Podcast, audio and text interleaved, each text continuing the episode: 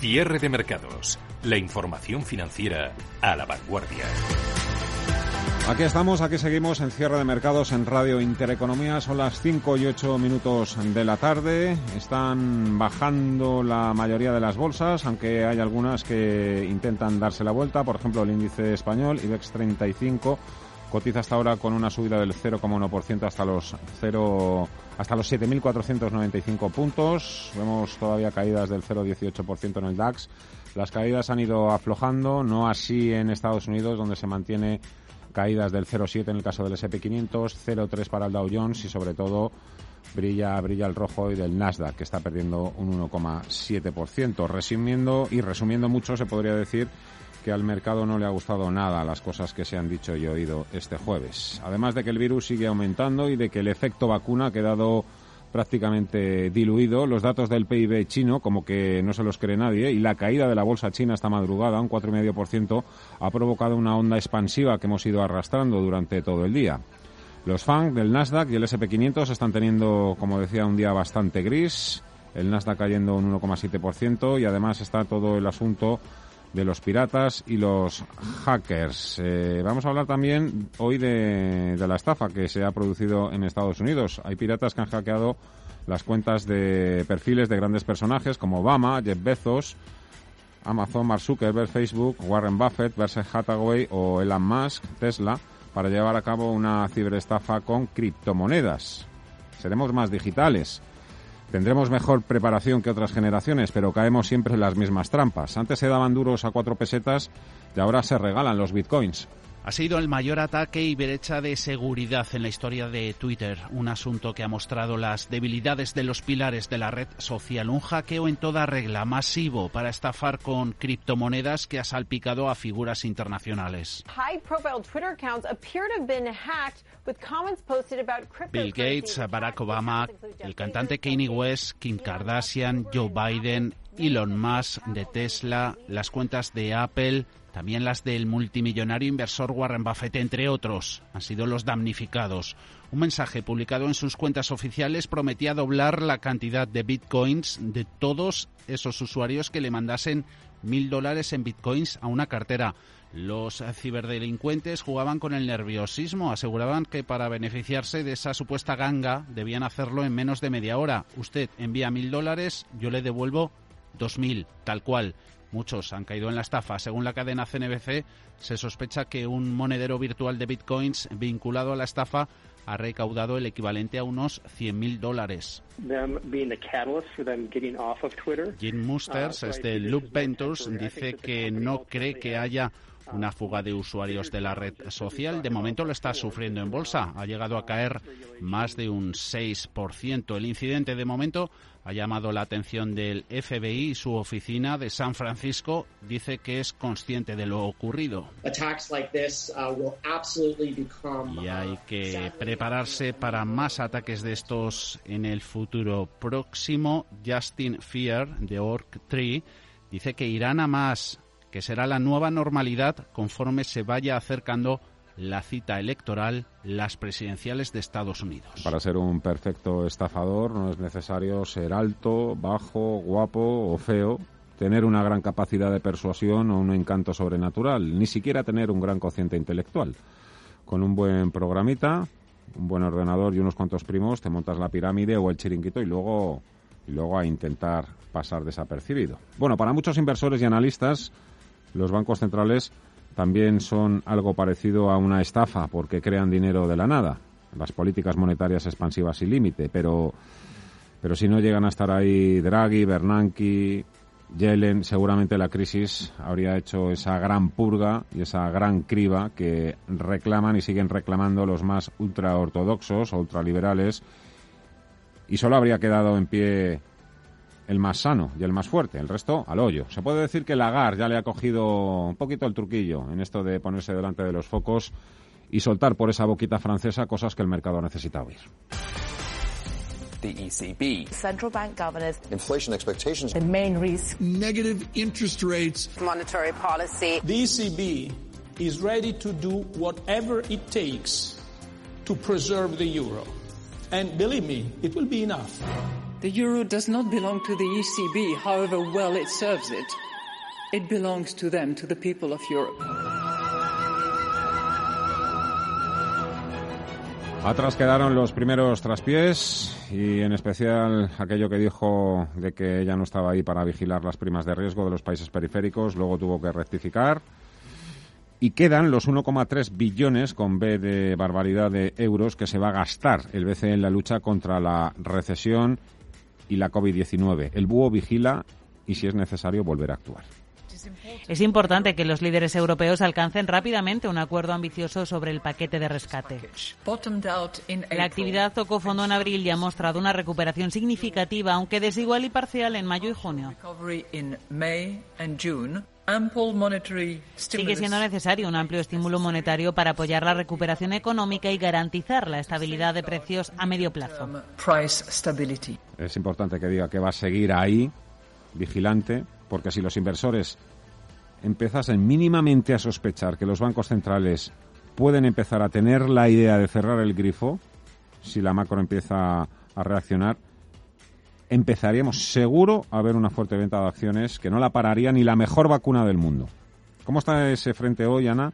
Las vacunas, hoy nos tenemos que conformar con mascarillas, hidrogel y distanciamiento porque no hay anuncios milagrosos y un poco ahora mismo el foco está situado por ese pulso y el intercambio de mensajes entre Rusia, Canadá, Estados Unidos y Reino Unido, los tres últimos acusando a Rusia de estar detrás o de financiar a los piratas que al parecer están tratando de robar secretos de AstraZeneca y la Universidad de Oxford, COVID-19, la vacuna. De hecho, ahora mismo Rusia acaba de negar haber hackeado la investigación de la vacuna en Reino Unido después de que Estados Unidos y Reino Unido hayan alertado de que piratas informáticos vinculados con agencias de inteligencia rusas estaban atacando a los científicos británicos que trabajan en ella. Veremos qué pasa, pero de momento Rusia ya lo ha negado. En cualquier caso, parece que la fuerza que veíamos ayer, gracias a las buenas noticias que llegaban en torno a las vacunas, se desvanece hoy ante el miedo por la extensión del contagio del coronavirus, que hace que muchos inversores pierdan esperanzas. El número de infectados que superaban ayer los 70.000 casos diarios en Estados Unidos por primera vez y que siguen expandiéndose en muchos otros países está siendo una fuente constante de incertidumbre. De hecho, acabamos de saber los datos en Florida han vuelto a marcar un récord en cuanto a fallecidos con 156 en las últimas 24 horas, mientras que el número de contagios se dispara hasta los 13.837, casi 4.000 más que ayer. Y también India ha superado el millón de casos hace apenas unos minutos. Todo, e, todo esto ha hecho que la euforia se pierda al menos durante la jornada de hoy las acciones del sector pierdan fuerza, aunque algunas de ellas siguen al alza. Robi lo sigue celebrando con avances casi del 3%, arrastrada por Moderna que avanza un 1,8%. Sin embargo, otras como AstraZeneca se dejan un 0,7%, Gilead un 0,6% abajo, Pfizer pierde un 0,8%. Cotizaciones que aguardan nuevas noticias sobre vacunas. Las próximas esperan el 20 de julio, cuando AstraZeneca y la Universidad de Oxford publiquen de forma oficial los resultados de sus primeras fases. Cierre de mercados. Radio Intereconomía. Fernando La Tienda.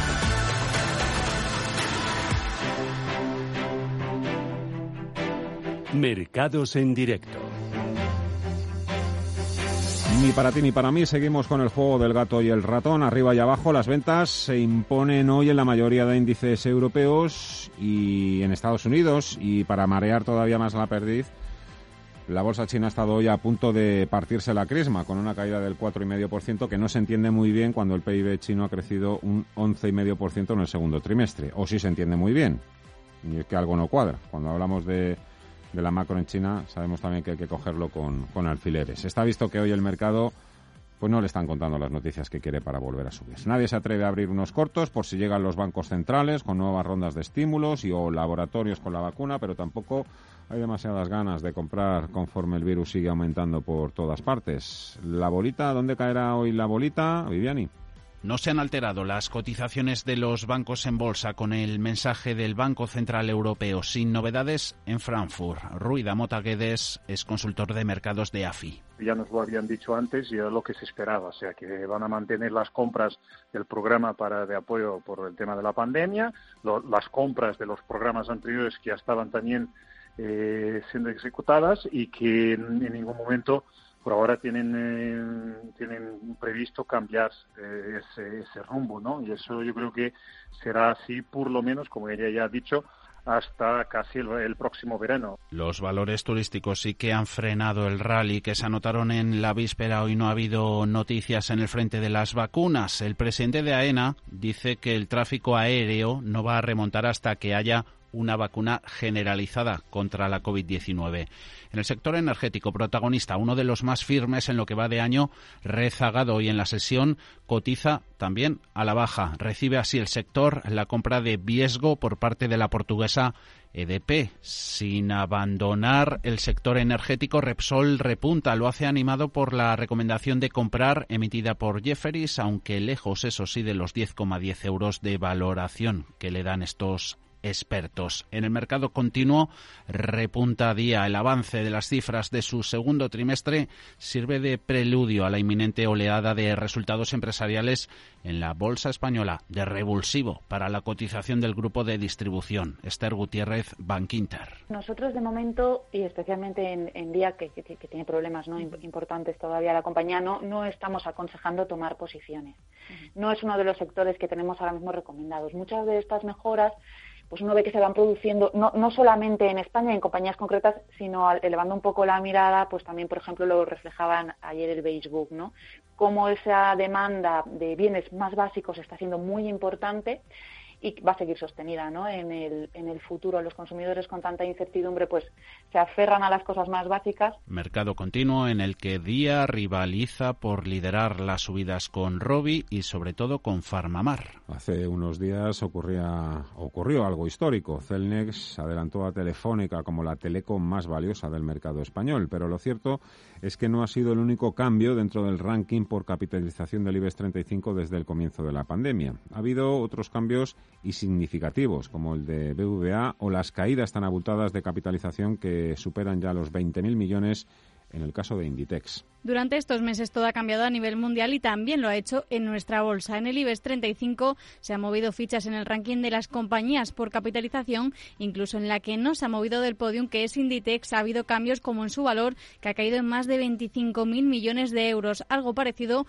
a lo que ha ocurrido con Iberdrola, que a pesar de seguir en el segundo puesto y haber aguantado en positivo en estos meses, ha perdido aún así 3.000 millones. Araceli de frutos de la EAFI homónima una compañía bueno pues eh, que apuesta por la eh, megatendencia de renovables que, está eh, actualmente eh, en mercado y es lo que por esa línea por la que hay que seguir no en cuestión de, de eléctricas tanto tanto el sector eléctrico como el sector energético, eh, la vertiente renovable es lo que prima eh, a, la, eh, a la hora de la selección de una compañía. Y caso aparte es el de los bancos. Santander sigue en esa tercera posición, pero ha caído hasta la mitad de su valor, con unos 37.000 millones ahora y sin dejar de lado los bancos. Uno de los cambios ha sido el de BBVA, que ha pasado del cuarto puesto al séptimo en tan solo unos meses, perdiendo más de 10.000 millones. Una caída común al resto del sector financiero por el deterioro económico y los bajos tipos de interés. También pierde Sabadell, que pasa del 27 al 32 con un valor perdido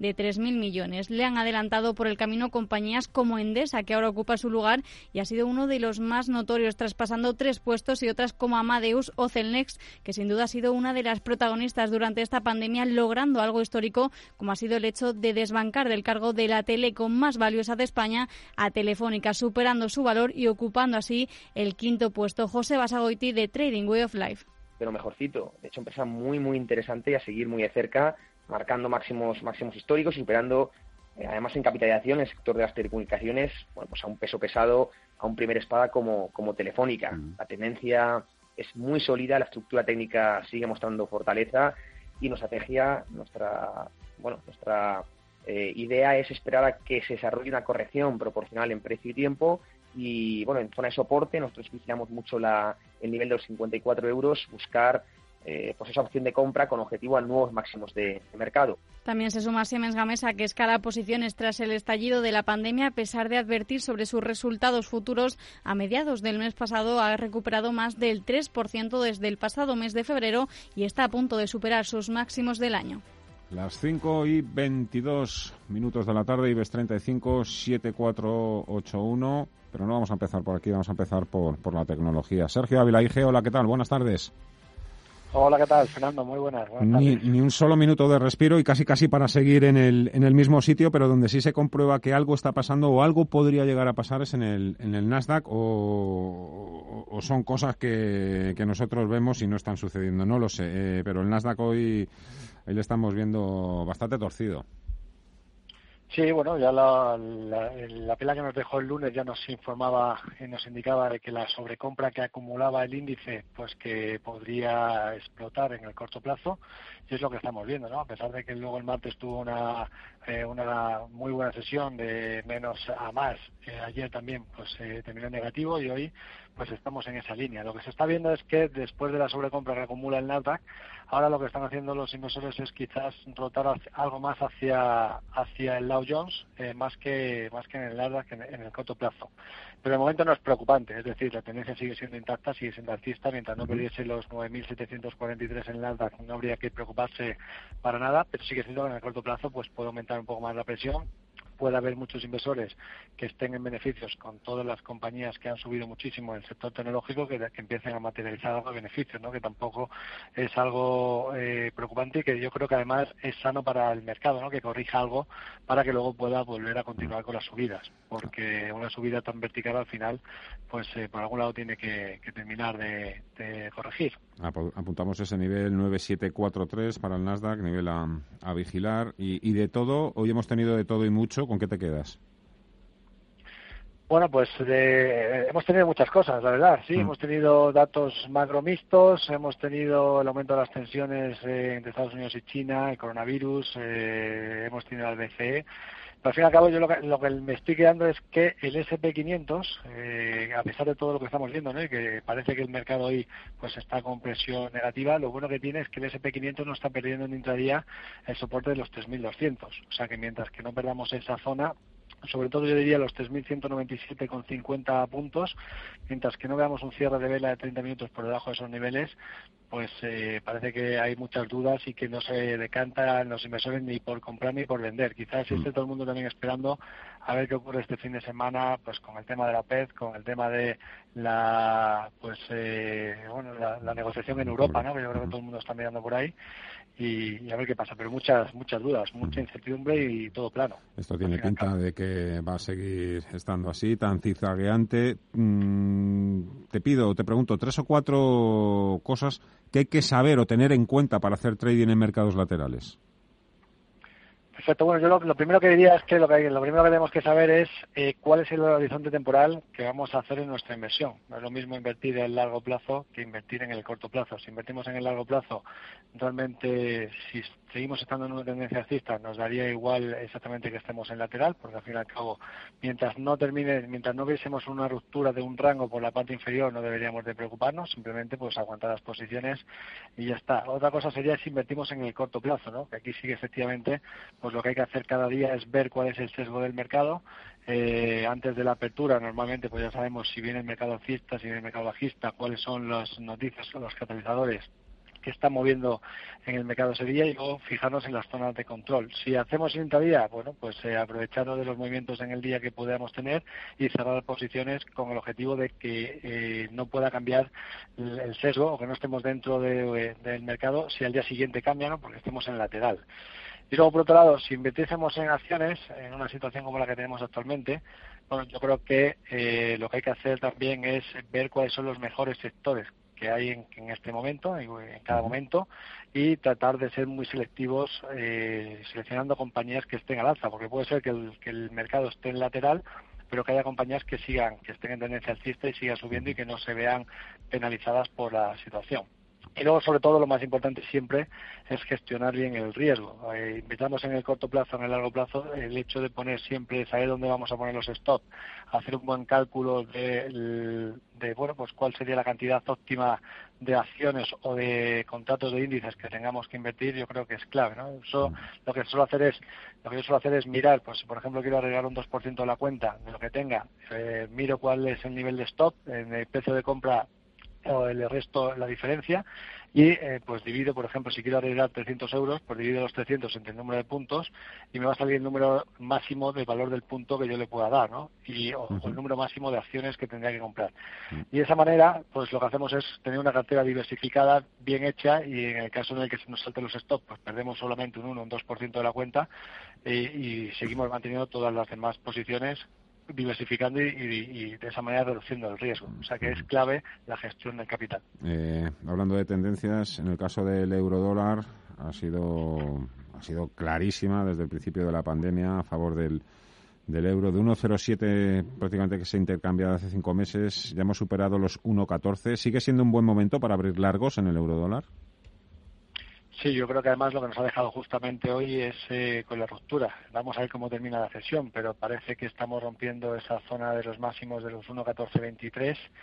Eh, yo creo que si cerramos por encima incluso ya se podría decir que está activado, ¿no? Pero creo que si cerramos por, encima tendríamos una confirmación. Eh, me da la sensación de que se va a activar un segundo impulso alcista y eso nos marcaría un objetivo hacia el entorno de los 1.18. O sea que primero tendríamos una resistencia en 1.1496, la primera, y de superarla luego los 1.1814. O sea que yo creo que lo más probable a partir de aquí es que pues eh, los inversores sigan focalizándose en el euro. Todo va a depender también de lo que pase con ese plan de reestructuración, ¿no? Que yo creo que todo el mundo está anticipando que al fin y al cabo, queramos o no, pues si va a haber algún plan, porque evidentemente Europa necesita dinero para poder salir de la crisis económica. Así que en, en, el caso de que así sea, pues lo más normal es que el euro siga subiendo, que se desactive el dólar como refugio y que los inversores pues se lancen más a invertir en divisas más cíclicas pensando que pues sea más fácil salir de la crisis con las ayudas que se están poniendo encima de la mesa. O sea que yo creo que sigo siendo alcista en el euro y creo que además es momento para aquellos que tengan posiciones en carteras de acciones americanas pues incluso cubrir posiciones en divisa, ¿no? Para no verse mermada la rentabilidad que pudieran tener. Me voy precisamente al mercado americano. La primera de los llamados FANG entra hoy en escena. Netflix presenta resultados al cierre, segundo trimestre. ¿Qué puede pasar aquí y, y, cómo puede llegar esta onda al resto de, los fans? Bueno, yo creo que en el caso de Netflix lo que se espera es que triplique ¿no? los resultados que tuvo el año pasado. la previsión de 1,82 dólares frente a 0,60 que tuvo el año pasado y también que aumenten los ingresos por el confinamiento y que incluso pues aumenten también pues el número de usuarios porque todo el mundo ha estado en casa tranquilamente y ha tenido que ver televisión y en este caso pues ha utilizado Netflix. Y yo creo que el mercado sí que es cierto que ha venido descontando eso en todo la, en, todo el movimiento que ha tenido. Es decir en su momento cuando superó un triángulo en la zona de los eh, de los 365 dólares eh, tuvimos la fortísima caída en marzo, luego lo volvió a recuperar. Eh, eso nos ha activado una figura de, triángulo hacia la zona de los 530, algo que ya ha completado. Y no sería de extrañar que viendo la situación en la que está, eh, que la sobrecompra que acumula, justamente además ayer, bueno, el martes salió de esa zona de, sobre, de sobrecompra, no sería de extrañar que el mercado, pues después de toda la subida que ha acumulado, una vez que dé resultados, eh, sea un compra en el rumor y venda en la noticia, ¿no? Que puede haber que haya algún, algo de corrección, a pesar de que los beneficios, los resultados, pues serán teóricamente muy buenos. Ya veremos, yo creo que ha llegado objetivo y a partir de aquí, pues no sería extrañar que hubiese corrección. Pero eh, es un valor muy fuerte. Déjame que te pregunte ya por último, aunque sea rápidamente, empresas que estén llegando a niveles de compra. Bueno, pues mira, hay una empresa en Estados Unidos que me gusta, eh, Ecolab, que es una compañía que produce y comercializa productos de limpieza, de saneamiento, de todo lo que tenga que ver con limpieza para hostelería, atención médica y todo el tema de limpieza industrial, que yo creo que ahora mismo solo hay que salir a una terraza ¿no? y ver que todo el mundo está continuamente limpiando y, y utilizando productos de limpieza. Es un valor que me gusta mucho porque técnicamente pues eh, nos está dejando una corrección, después de hecho una vuelta nube completa, está haciendo una corrección, se ha parado justamente en el 38.2 y desde ahí está arrancando. Tiene un soporte bastante cerca, en la zona de los 190,25 dólares y eh, tiene un máximo de los 231,54. Yo creo que lo más normal es que desde aquí vuelva a buscar esos máximos y si lo superase, eh, activaría un segundo impulso alcista con objetivo 297,47. O sea que estaremos hablando de un ratio de rentabilidad-riesgo de cinco veces, con lo cual me parece que puede ser bastante interesante. ¿Cuál es el ticket? Y si quieres un... ¿El ticket? El ticket, te lo digo exactamente, es FL. vale.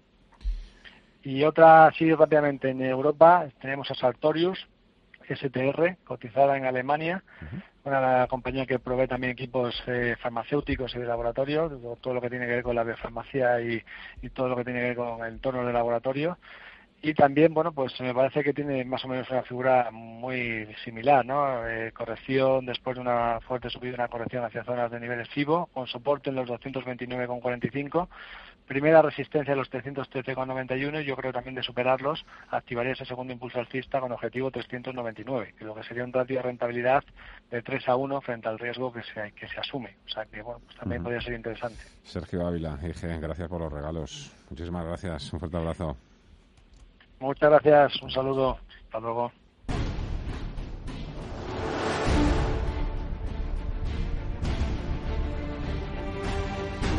Conocemos a diario novedades que empujan con fuerza los mercados, hacia arriba o hacia abajo.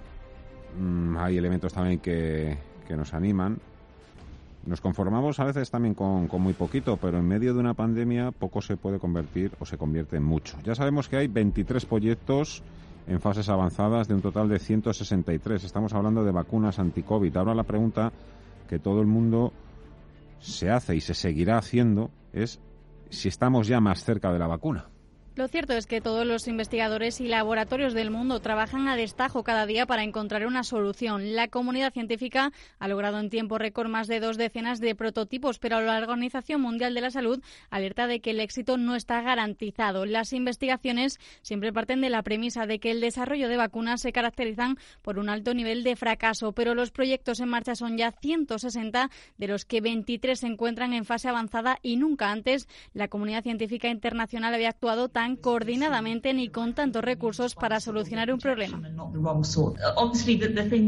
Los cálculos más optimistas de los expertos indican que no habrá vacuna fiable ni eficaz antes de 12 o 18 meses. El proceso se está acelerando al máximo, pero hay fases que no pueden ser más rápidas y que requieren meses de pruebas. Y aunque en un contexto de pandemia pueden parecer siglos, hay que tener en cuenta que en condiciones normales el desarrollo de una vacuna se extiende durante varios años e incluso décadas. Por eso el ministro de Ciencia, Pedro Duque, pide esperar hasta el primer semestre del año que viene. Creo que a, final de año tendremos muchos más datos, habrán, habrán acabado varias fases de, eh, ensayos clínicos y eh, bueno, que todo el mundo entienda que fabricar para todos los europeos, por ejemplo, pongamos 600 eh, millones de, de viales con vacuna, pues no es inmediato y por lo tanto habrá que esperar unos cuantos meses más y yo creo que el primer semestre del año que viene eh, pues tendremos, eh, tendremos ya algo. El objetivo sin duda es ganar tiempo a toda costa, aunque eso pueda conllevar un mayor riesgo de fracaso. Por ejemplo, una de las medidas que se están adoptando es la de empezar la fase clínica en humanos antes de finalizar la fase en modelos animales o comenzar a producir masivamente la vacuna antes de saber si tendrá éxito. Daniel López Acuña es directivo de la Organización Mundial de la Salud porque son los países con mayor número de casos, con más amplia transmisión eh, comunitaria. Los efectos secundarios no son suficientemente graves como para detener la investigación. Tiene que ser un instrumento para prevenir el que la enfermedad se desarrolle. Para esto hay que tener la certeza de que esos anticuerpos neutralizan al virus. En eso consiste la eficacia de una vacuna. Esto puede llevar a errores o a efectos secundarios no deseados en la vacuna. Esto se suma a no saber cuánto tiempo pueden durar los anticuerpos generados en las primeras fases. Por eso es tan importante conocer los avances de las que están a la cabeza de la carrera por la vacuna. Uh, Moderna, por ejemplo, ha confirmado que ha sido bien tolerada y ha generado una actividad robusta de anticuerpos, aunque no se sabe cuánto duran. Además, sus efectos secundarios son mínimos, por lo que comenzará la última fase con más de 30.000 personas y además España participará en su elaboración mediante ROBI. En Europa, el proyecto más importante, el de Oxford con AstraZeneca, también avanza rápido. Joan Pons es uno de los 10.000 voluntarios en los que se está probando la vacuna aunque parece cruel, lo que están esperando es que alguno de los 10.000 voluntarios demos positivo en alguno de estos controles anti-COVID que yo digo. Es la única manera, entonces, podrían saber si la vacuna es realmente efectiva y, la vacuna pues para el virus antes de que se multiplique y se, eh, se distribuya por todo mi cuerpo. Eso ahora estamos, hace un poco más de dos semanas que yo me puse la vacuna y de momento todo ha ido muy bien. Los científicos han detectado que la posible vacuna genera los anticuerpos y las células T que podrían ser las adecuadas para generar una respuesta inmune duradera. Según sus estimaciones, podría estar ya disponible para octubre o noviembre de este año. Que serán necesarios más de 31.000 millones de dólares eh, para poder acelerar el desarrollo, la distribución equitativa y la entrega de vacunas a tratamientos y terapéuticos, ello antes de que concluya el mm, presente año en este y el siguiente. Son solo algunas de ellas. Sinovac, Sinopharm y CanSino en China también avanzan con velocidad. BioNTech y Pfizer también han notificado resultados en los últimos días junto con Inovio Farmacéutical o Novavax. Y ahí está también la farmacéutica que consiguió fabricar la vacuna contra el ébola llamada Herbevo. Si desarrollar una vacuna ha requerido históricamente unos 10 años en promedio, Herbevo estuvo lista en solo 5. Ese es el récord que quieren pulverizar los 163 proyectos que están más cerca de hacer historia y encontrar una vacuna que sea eficaz y segura. Una tarea muy complicada y que puede llevar también a errores, pero que sin duda está movilizando todo el dinero y a toda la comunidad científica para conseguir, quizá antes de final de año, a la candidata perfecta. Las 5 y 38, enseguida vamos con los cierres, pero antes empiezan a llegar ya los primeros flashes, las primeras actualizaciones de COVID-19 en las últimas 24 horas. Agarraos. Los contagios han subido a 580. 580 en las últimas 24 horas. Aquí la curva no se aplana ni a martillazos. 408 solo en Aragón y en Cataluña. A las 6 vamos a comprobar si estamos vacunados también contra este loco mercado. En el consultorio de bolsa, hoy con Nicolás López, director de MG Valores, y con Pepe Bainat, de Bolsa Now. 91 533 18 51 o 609 22 47 16 para las notas de voz y WhatsApp. En el futuro inmediato habrá bastante confusión en los mercados y ellos creen que es mejor que esa confusión empiece con nosotros. De lunes a jueves, consultorio de bolsa y fondos de inversión en cierre de mercados. Con Fernando La Tienda, Radio Intereconomía. En Renta 4 Banco lo tenemos claro. Este verano nos quedamos en España. Quédate con nosotros y consigue un 20% de ahorro en comisiones sobre las aportaciones que realices a nuestros fondos de inversión. Accede a los mayores mercados del mundo siempre desde España. Este año más que nunca. Gracias por invertir en lo nuestro. Consulta las bases en r4.com o infórmate en cualquiera de nuestras oficinas. Renta 4 Banco, tu banco especialista en inversión. Hola, soy Martín Berasategui. Puede que este anuncio te suene distinto, y es que no está grabado en un estudio. Estoy en una terraza a la mar de Maja bajo una pérgola bioclimática de Saxo, mi marca de confianza en protección solar. Encuéntralo en quierosombra.com. Esto es lo que me da mi garrote. ¿No sabe dónde invertir sus ahorros? ¿Duda de si es un buen momento para entrar en los mercados? ¿O tal vez sea el momento de recoger beneficios? En Arquia Profim Banca Privada somos especialistas en inversión y asesoramos a nuestros clientes para ayudarles a alcanzar sus metas financieras. Nuestra prioridad son sus intereses, porque nuestro mejor activo es la confianza de nuestros clientes. Arquia Profim Banca Privada. Hasta el 29 de julio vuelve a emocionarte con la inolvidable historia de amor de Violeta y Alfredo en una de las óperas más populares de todos los tiempos. Vive el esperado reencuentro con la mejor ópera y las voces de cuatro repartos excepcionales en una ingeniosa propuesta semi-escenificada adaptada a las normativas de seguridad actuales. Compra ya tus entradas en teatroreal.es y vive la ilusión de volver al real. Patrocina Telefónica. Si tu pasión es la caza, sueñas con el sonido del río mientras lanzas tu caña, o simplemente disfrutas del campo y la naturaleza, este es tu programa. Caza, pesca y naturaleza. Todos los sábados y domingos de 7 a 8 de la mañana en Radio Intereconomía. Coordina Marcos Ruiz. Echa tú el cierre, Paul. Pues eh, el IBEX 35 cierra con una caída del 0,17% hasta 7.474 puntos. Los eh, tres valores eh, más castigados han sido Amadeus, que se deja casi un 4%, hasta 47 euros con 46 céntimos, Indra, que cierra por debajo de los 7 euros con una caída del 3%, e otro de los valores relacionados con el sector turístico, cierra en 2 euros con 46 céntimos con una caída del 2,72%. Las mayores subidas eh, van a parar a Acciona con un 5,5% hasta 98,95 euros y Celnes, que cierra en 57,36, se ha notado un 2,69%.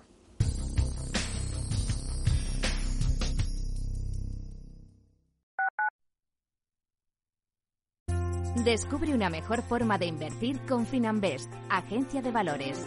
50.000 fondos seleccionados para ti, monitorizados día y noche, con menos costes y más rentabilidad en asociación con el mayor banco de Europa. Entra ya en finanbest.com y gestiona tus ahorros en un solo clic.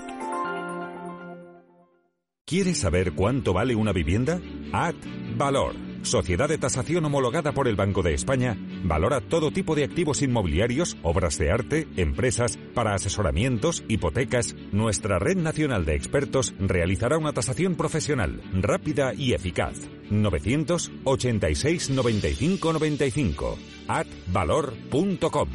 Porque te valoramos. Mamá, ¿sabes cuántos animales hay en el océano? Muchísimos, Eric, pero es imposible conocerlos todos. Pues yo ya he visto a más de 10.000 y además sé que cuidarlos es muy importante. Descubre el universo marino y conviértete en embajador.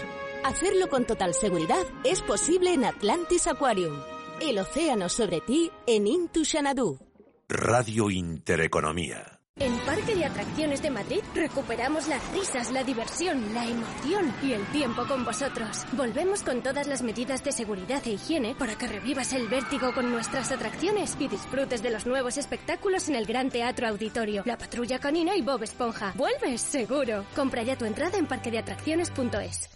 Prístino es una casa de comidas contemporánea situada en el Paseo de Eduardo Dato 8 de Madrid. Nuestra carta incluye platos madrileños tradicionales y se completa con sugerencias del día, carnes y pescados, callos, verdinas, potajes, pisto, rabo de toro. Contamos con una amplia terraza. Prístino, Eduardo Dato 8. Reservas en el 91 737 3640 y en restaurantepristino.com.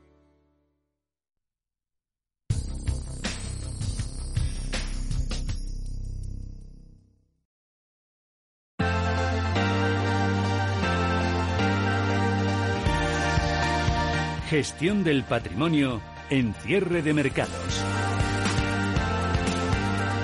De tanto en tanto invitamos en este programa en cierre de mercados a gestoras grandes, medianas o pequeñas, gestoras de fondos de inversión o planes de pensiones para conocer un poquito más sus estrategias, también sus productos y, como no, su visión de mercado. Y como últimamente está habiendo mm, un número significativo, diría yo, de oyentes que preguntan por fondos de inversión de la gestora Flossback en nuestros consultorios de fondos de inversión, pues la verdad es que se nos ha ocurrido algo fácil. Queríamos conocerles un poquito más eh, personalmente a, esta gestora que en cualquier caso no está entre las más conocidas, a lo mejor por, por parte de la comunidad inversora, al menos aquí en España. Javier Ruiz Villabrille es director de ventas para España de Flossback Bond Store.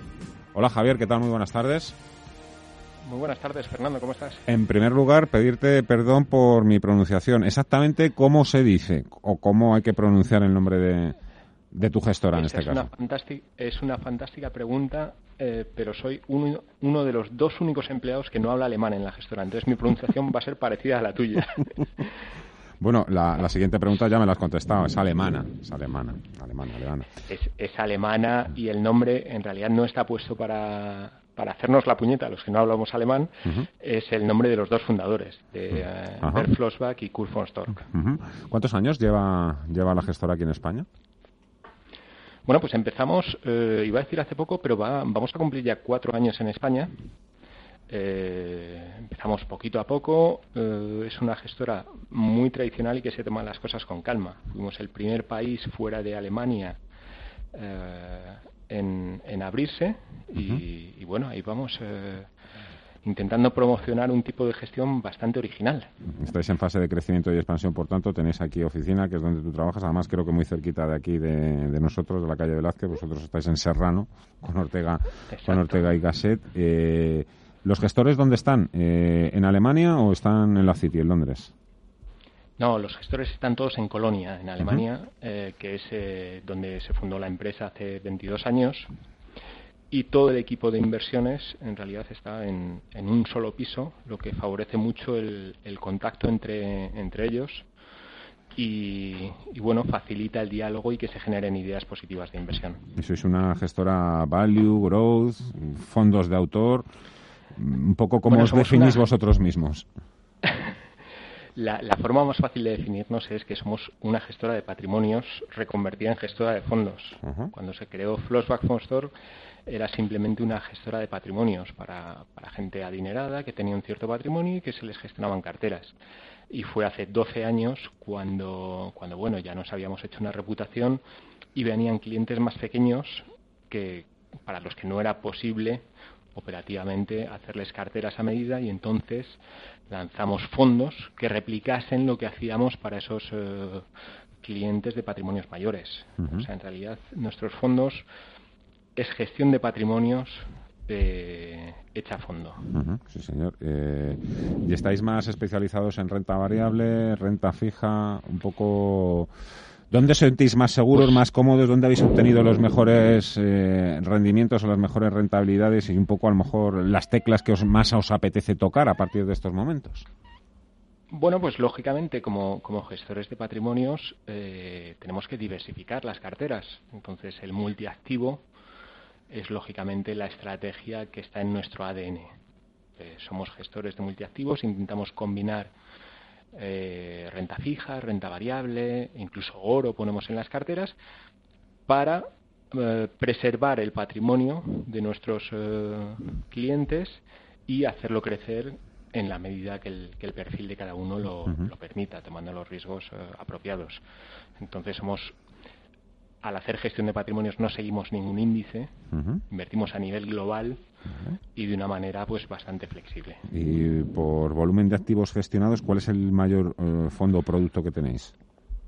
El, fondo más importante, eh, digamos, el, buque insignia es el, el fondo Flossback Fondstore Multiple Opportunities, que es un fondo multiactivos completamente flexible.